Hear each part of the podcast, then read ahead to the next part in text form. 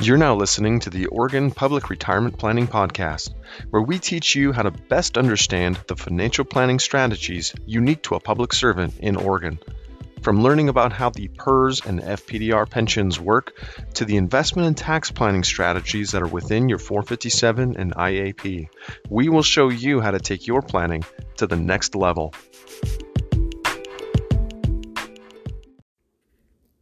Welcome back, everyone, to the Oregon Public Retirement Planning Podcast. I'm your host, Daniel Ryan, and today we're going to be talking about a new topic other than PERS for the first time in this podcast series. The goal of this podcast is to first set our foundation for Oregon public servants, which is the PERS pension. For those of you in the city of Portland uh, Police and Fire Pension, I'm going to also be doing a mini-series on your pension specifically and bringing all of this together.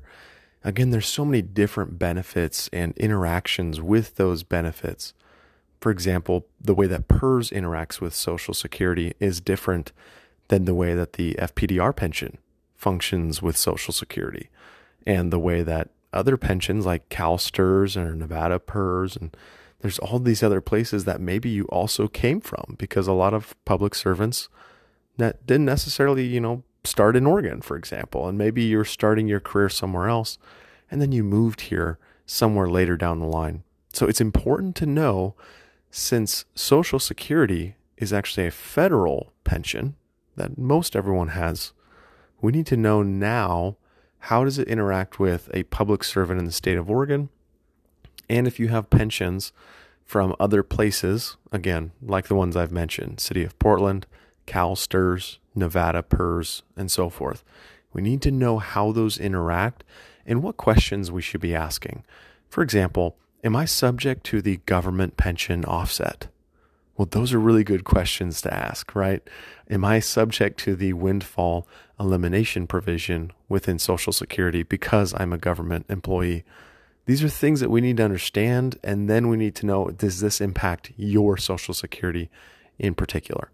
So in today's podcast, what we're going to be diving into is how Social Security functions, and we're going to be peeling back the, the onion layers, if you will, as we continue to basically figure out how and when to take Social Security, what is the best strategy for maybe your family, that you can start asking these, these better questions.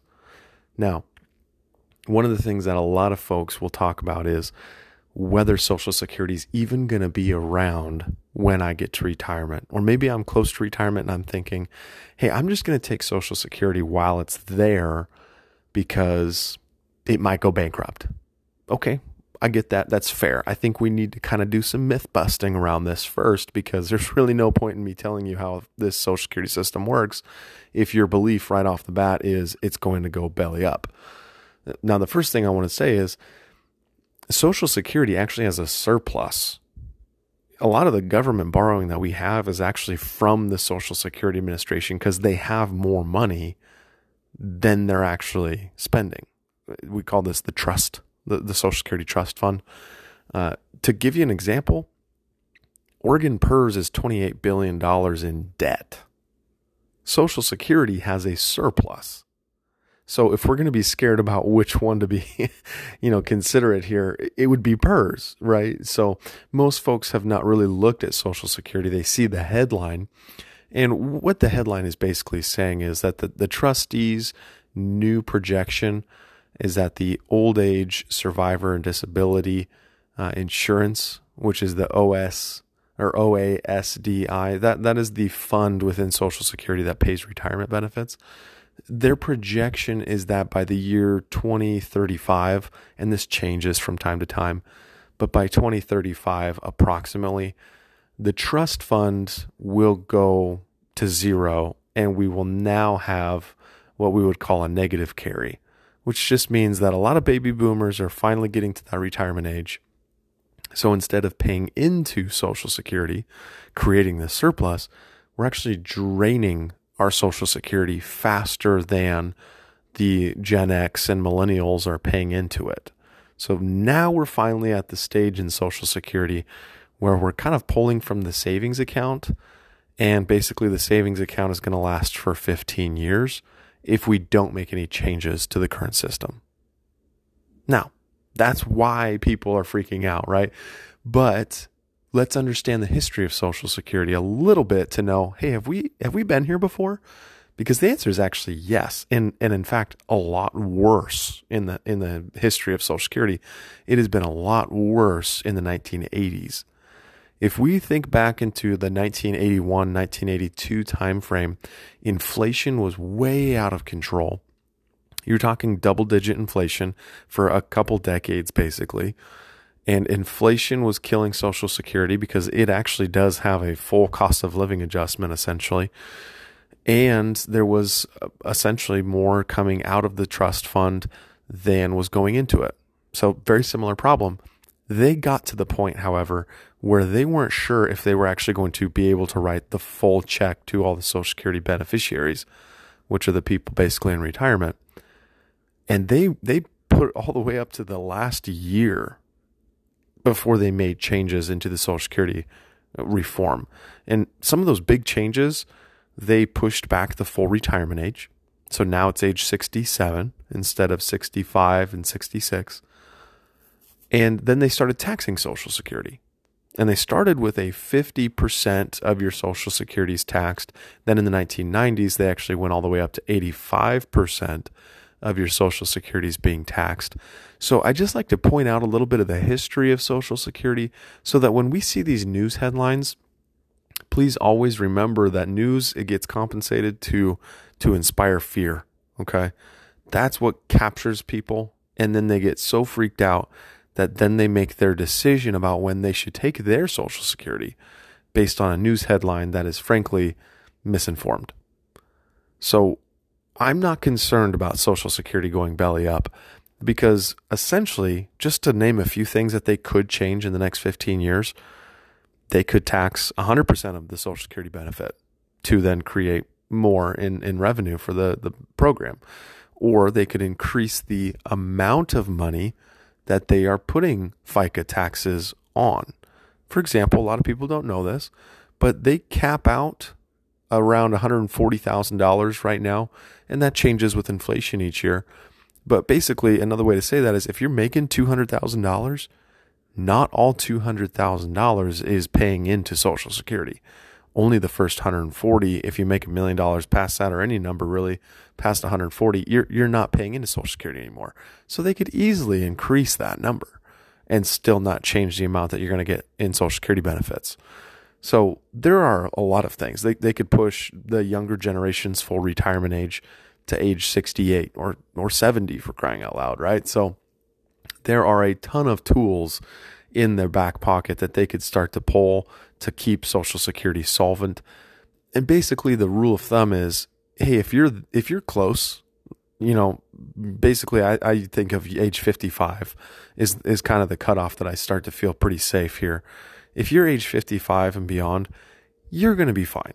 Okay, I'm, I'm not really concerned about it because when they've made changes in the past, they grandfather you in and basically say, hey, you didn't have enough time to change your situation, so we're not going to hold you accountable. We're going to hold the millennials accountable. We're going to change their full retirement age. We're going to increase their taxes, and so on and so forth. This is very, very normal. Even PERS has done this, for example, to put these all in perspective of things that we've seen. PERS is, again, twenty-eight billion dollars in debt, and then they decided to make changes with Senate Bill ten forty-nine to take I A P contributions and then start funding the employ, uh, Employee Sustainability Pension Account, the EPSA. So this is what basically you're you're contributing into paying off PERS's debts, okay, their liabilities. And so Social Security is actually in way better shape than PERS is.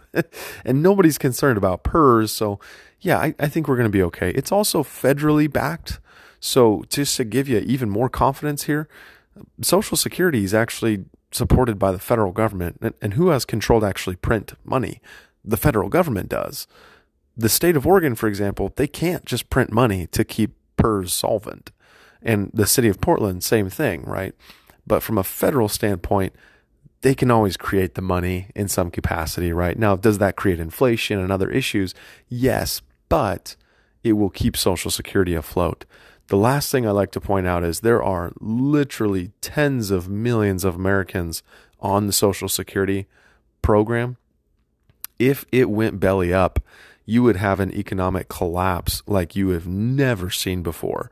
And so if they just let this thing die, um, then then basically everyone is worse for wear. And and I don't think there's a single politician that would want to be in office if they had let this thing go under. It, it's bipartisan. Everybody needs Social Security at this point. It's been around for almost one hundred years.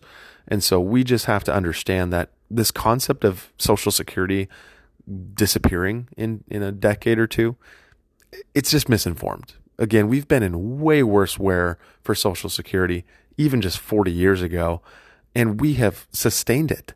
Just by making those changes, it allowed us another fifty years of sustained Social Security. So I just think it's good for us to talk about that before we start making decisions on when you're going to take your Social Security. Now, again, we're going to talk about Social Security, kind of peeling back some layers. And in this podcast, this is going to be the kind of the one oh one version of how Social Security works as a whole. So as we're talking through this, let's first dive into how do we even calculate Social Security? What are these numbers based on?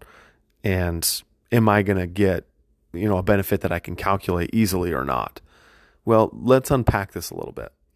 The first thing I want to like point out is you have a full retirement age with Social Security.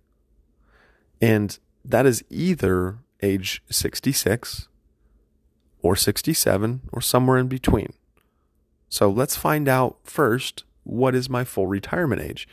And think of a full retirement age as basically the same concept as PERS is, what they call the normal retirement age. You know, just again, to kind of compare things here a little bit. In PERS, they say if you're tier one, you can retire at age fifty-eight if you don't have your thirty years of service, or if you have thirty years of service, you can retire whenever you want to. That, that's what PERS considers to be their normal retirement age.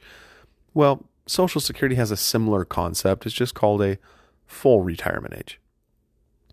Now, it's going to be somewhere in this age sixty-six to sixty-seven range, and it's based on when you were born, not your years of service.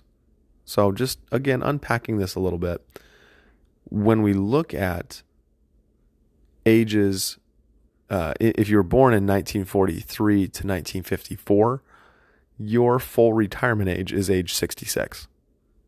Anybody born before then, you're already on Social Security, I guarantee it. So, or you just didn't qualify. But essentially, that's, if you were born before nineteen fifty-four, basically, you're age sixty-six. Full retirement age. If you were born in nineteen fifty-five, it's sixty-six and two months.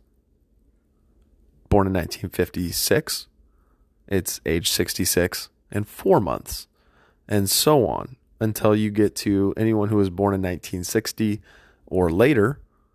Well, your full retirement age is age sixty-seven. Now, why does this matter?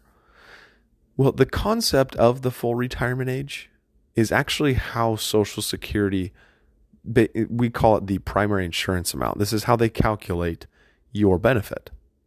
Is it when you can start collecting Social Security? Actually, no. You can collect it as soon as age sixty-two or as late as seventy, but we're going to talk about that next. But this full retirement age concept is basically what Social Security deems as you should be able to retire at this age. And again, somewhere between age sixty-six and age sixty-seven for almost everybody. That being said, the reason that they keep pushing this number back is because as it used to be age sixty-five. Okay, so if you were born in nineteen thirty-seven or earlier, you got it at age sixty-five was your normal retirement age. The reason they're pushing back the full retirement age now to sixty-seven, and I would imagine that to continue on, uh, to be pushed back for, for my generation and so forth, is because that is the actual starting calculation number. And then depending on when you take your Social Security on either side of that, that affects the overall numbers there. So let's, let's start to unpack this a little bit. The way that Social Security calculates your benefit, I'm not going to go into the heavy details here because it gets convoluted super fast. And again, we're going to start with basically a one oh one level course on PERS and Social Security. And as we continue, I'm going to start diving deeper and deeper, but we have to understand these foundational concepts first. The way that Social Security calculates your benefit is basically based on thirty-five years of work history. So where PERS uses the last three or the highest three years, Social Security uses the highest thirty-five years. So let me put that another way. If you were an educator and you taught for thirty years, or even better yet, let's say you're in a firefighting position and you were twenty-five years, because that's the maximum to get to your pension for tier one, you might have had ten other years where you worked at Jamba Juice, or maybe not at all. And so when it comes to Social Security, here you have worked a full career as a public servant in Oregon at twenty-five years and at thirty years, and Social Security is going to say, well, you should have been working thirty-five years. And so you actually have potentially ten years of zeros, or for some folks who, you know, maybe you started working when you were young and you were just doing part-time gigs, it's equivalent to zero, right? Because when we were first starting out as kids, hey, you got paid nothing, right? So if you were a firefighter, just to use that as an example, you might see your Social Security check considerably less than your counterparts, even though you guys, well, we all worked the same job and we all had the same PERS benefit. But then you look at their work history before their Social Security, or maybe they continued after retirement and worked part-time to boost the Social Security earnings. It's important for us to know that even though you've worked a full career in Oregon public service, from a Social Security standpoint, you might have a lot of zeros or really, really low numbers on your earnings history with Social Security. So that's important for us to know. Then what Social Security does is once you turn age sixty, they actually essentially inflate the numbers. For example, if you had your, you know, thirty years of work history and that was from, you know, nineteen ninety to the year twenty twenty, and that's when you turn age sixty. Basically what Social Security is going to do is look back at nineteen ninety's salary and it says you earned twenty thousand dollars or something.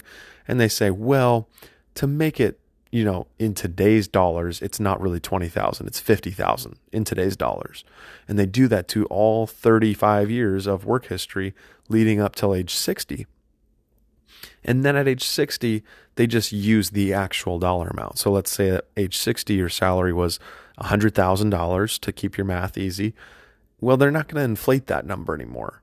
They're just going to say that on your earnings history, um, one hundred thousand, and then it was one oh two, and then it was one oh four, and so on and so forth. They're, they're not going to continue inflating it. Essentially, from Social Security's perspective, they're assuming that you're going to get a cost of living adjustment, which is kind of increasing based on inflation anyways. So that is how they actually do that, because a lot of people have that question. Well, Daniel, my earnings history when I was thirty years ago or thirty-five years ago, uh, I, I was earning nothing in comparison to today, you know, to today's dollars. Well, they're going to do an inflation adjustment for all of the numbers, but once you hit age sixty, then they stop. Okay. Now, the soonest you can take Social Security is actually age sixty-two.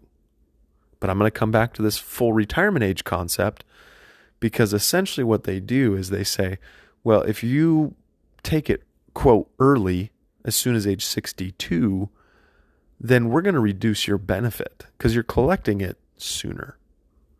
So while you get the benefit of getting this check right at sixty-two, it would have been a lot bigger if you had waited till your full retirement age. And it would have been even bigger than that if you had waited all the way till age seventy. So let's look at some numbers and see how this math works a little bit. It's about a twenty-five percent reduction if you chose to take Social Security uh, and your full retirement age was sixty-six. Okay, a twenty-five percent reduction to take it at age sixty-two. Now let's put some real numbers to that and see the difference here. If your Social Security was going to be two thousand dollars a month at age sixty-six, then taking it at age sixty-two, it's only going to be fifteen hundred dollars a month.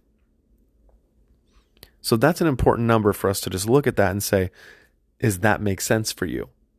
And so we want to understand that. In that same concept, if you had waited till age seventy or any time in between, really, it would have continued to increase. So instead of getting two thousand dollars at age sixty-six, it grows at eight percent up until age seventy. That's when Social Security says, you better just take this because we're not going to keep going here. And they say, hey, instead of taking two thousand dollars, now you're going to get about two thousand six hundred dollars. And that's the difference of waiting eight percent per year. That's a really good incentive to basically postpone taking your Social Security. Now, here's the issue as we start to unpack strategies uh, of taking Social Security, probably more in depth even in our next episode here, is that Social Security, while it looks good to delay it till age seventy, we need to start looking at the rest of the plan here because most of my clients retire way before age seventy. So for, for your decade leading up to that, you've basically used all of your nest egg potentially. You know, your I A P and your four fifty-seven, you know, four oh three B, you might have had to use all of your assets to delay your Social Security till age seventy. And then if you pass away at seventy-one, we're toast. Okay, so we need to look at all of these components in your planning and not just look at your Social Security and say, well, it gets so big if I, you know, keep waiting till age seventy or somewhere in between. We, we can't look at that number as its own thing, okay? Especially if we're a spouse, we have spousal benefits, survivor benefits, the whole nest, you know, the, there's everything to go into depth here with Social Security in my mini series. But I just want to get these basic concepts started, so that as we, you know, continue to layer on top of this foundation, we better understand how it works. Now, just to go back here to this full retirement age concept, if you are born past nine, uh, nineteen sixty, your full retirement age is sixty-seven, which means this is twenty twenty-two. Essentially, that means that if you're sixty-two right now, that would be you. You were born in nineteen sixty, right? So that you're near now age sixty-two. Well, the same concepts apply here, except if you don't take it at age sixty-seven and instead you you take it at sixty-two, it's not a twenty-five percent reduction. It's actually a thirty percent reduction because, again, you're farther away from your full retirement age. So that's why this pushing back of the full retirement age is helping sustain Social Security because they're basically bigger penalties to take it at age sixty-two this way. So that's how they do that. And instead of growing eight percent for four years, you know, age sixty-six to age seventy, you can only grow at eight percent for three years. So again, that's why the full retirement age is the center point for how these numbers get calculated as soon as age sixty-two and as late as age seventy. So that is how we really start to unpack how Social Security works at a high level. We want to start unpacking this more and more as we continue with our concepts of Social Security. There's lots to talk through here because the next one's going to be really focusing in on the strategies as to how we claim Social Security and break-even analyses and all these other components that we want to have here. But right now, what we need to understand is that Social Security, it is my belief, it will still be there. It is, it's actually a very, very strong program. It's federally backed. And we need to not be listening to the news because, frankly, they're misinforming you. And we need to understand for our own selves that we've been here before, okay? Again, if you want those examples of when we were in the nineteen eighties, how bad it was, I, I really encourage you to go scroll back because a lot of people have told me, I'm just going to claim Social Security at age sixty-two simply because I don't think it's going to be there anymore. And I, I'd rather just get it while it's there. Well, we don't want to take our benefits out of ignorance and out of fear, okay? So be empowered here and know that we're still going to have Social Security. We still want that to be a good foundational piece of your retirement plan. And the other concepts that I really want to hit home here is simply to know your full retirement age. So again, somewhere between nineteen ninety-four, uh, or sorry, nineteen fifty-four and nineteen sixty, you're going to have an age, uh, a full retirement age benefit of somewhere between age sixty-six and age sixty-seven. And so if you are born at age uh, at nineteen sixty or beyond, year four retirement age benefit is going to be sixty-seven. So I encourage you to all listen to that component again and just find out what your full retirement age benefit is, because that is how the rest of this is calculated as far as the penalties, if you will, to take it early or to delay it, and the gains that come with that as well. Now we're going to unpack taking Social Security early and implications of working and rules in, in Social Security, because they're different than the working rules for PERS, for example. We're going to unpack all of this, you know, within Social Security. There's so much to talk through. But right, right now, those are two main components that I wanted to spend some time better educate you on so that you guys can really start to take your planning to the next level. Before you go, just a quick note from our attorneys. Different types of investments involve a varying degree of risks, and there are no assurances that any specific investment or strategy will be suitable or profitable for a client portfolio. All investment strategies have the potential for profit or loss. Estate planning and tax information provided is general in nature, so always consult an attorney or tax professional regarding the specific legal or tax situation. Information presented is believed to be factual and up-to-date, but we do not guarantee its accuracy, and it should not be regarded as complete analysis of the subjects discussed. All expressions of opinion reflect the judgment of the author and presenter as of the date of publication and are subject to change and do not constitute as personalized investment advice. A professional advisor should be consulted before implementing any investment strategy. An advisor does not represent, warranty, or imply that the services or methods of analysis employed by the firm can or will predict the future results, successfully identify market tops and bottoms, or insulate clients from losses due to market corrections or declines. Investments are subject to market risks and potential of loss of principal invested. All investment strategies, likewise, have the potential for profit or loss. Past performance is no guarantee of future results. Different types of investments involve a varying degree of risk, and therefore cannot have an assurance that there, any investment will be either suitable or profitable for a client portfolio. There are no assurances that any portfolio will match or outperform any particular benchmark.